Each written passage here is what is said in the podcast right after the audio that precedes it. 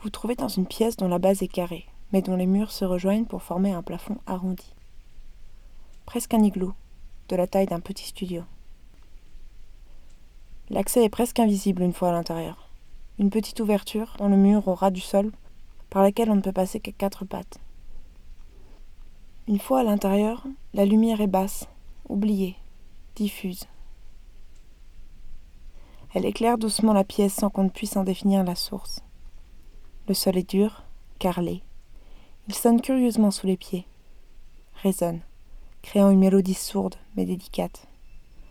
Les murs sont nus, clairs, comme faits d'un matériau léger, inhabituel. Presque une peau, veloutée, tiède au toucher. Le contraste entre la dureté, la froideur du sol et la douceur des murs est saisissant. Le plafond voûté n'est pas très haut. Même en son centre, la partie la plus élevée, on pourrait presque le toucher. Cette pièce, bien que dépourvue de fenêtres, de portes à proprement parler, n'est pas étouffante. Elle n'est pas vide.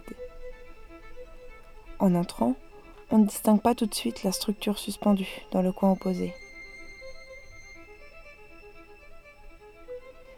Un entrelac de fines tiges de métal et de bois semble flotter dans les airs. Impossible de distinguer ce qui le maintient en l'air. Le métal luit doucement, sous la lumière veloutée qui semble émaner des murs peaux. Le bois, lui aussi, se réchauffe à son contact, devient velours. Il ne produit pas d'autre son que celui, muet et curieux, du mouvement.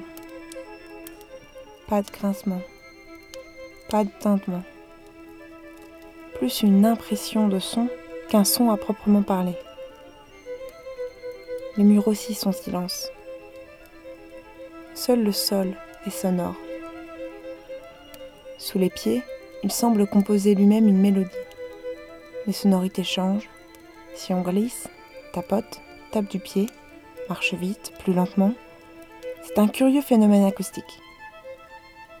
Si on s'arrête totalement de bouger, le bruit perdure, plus lointain, plus discret.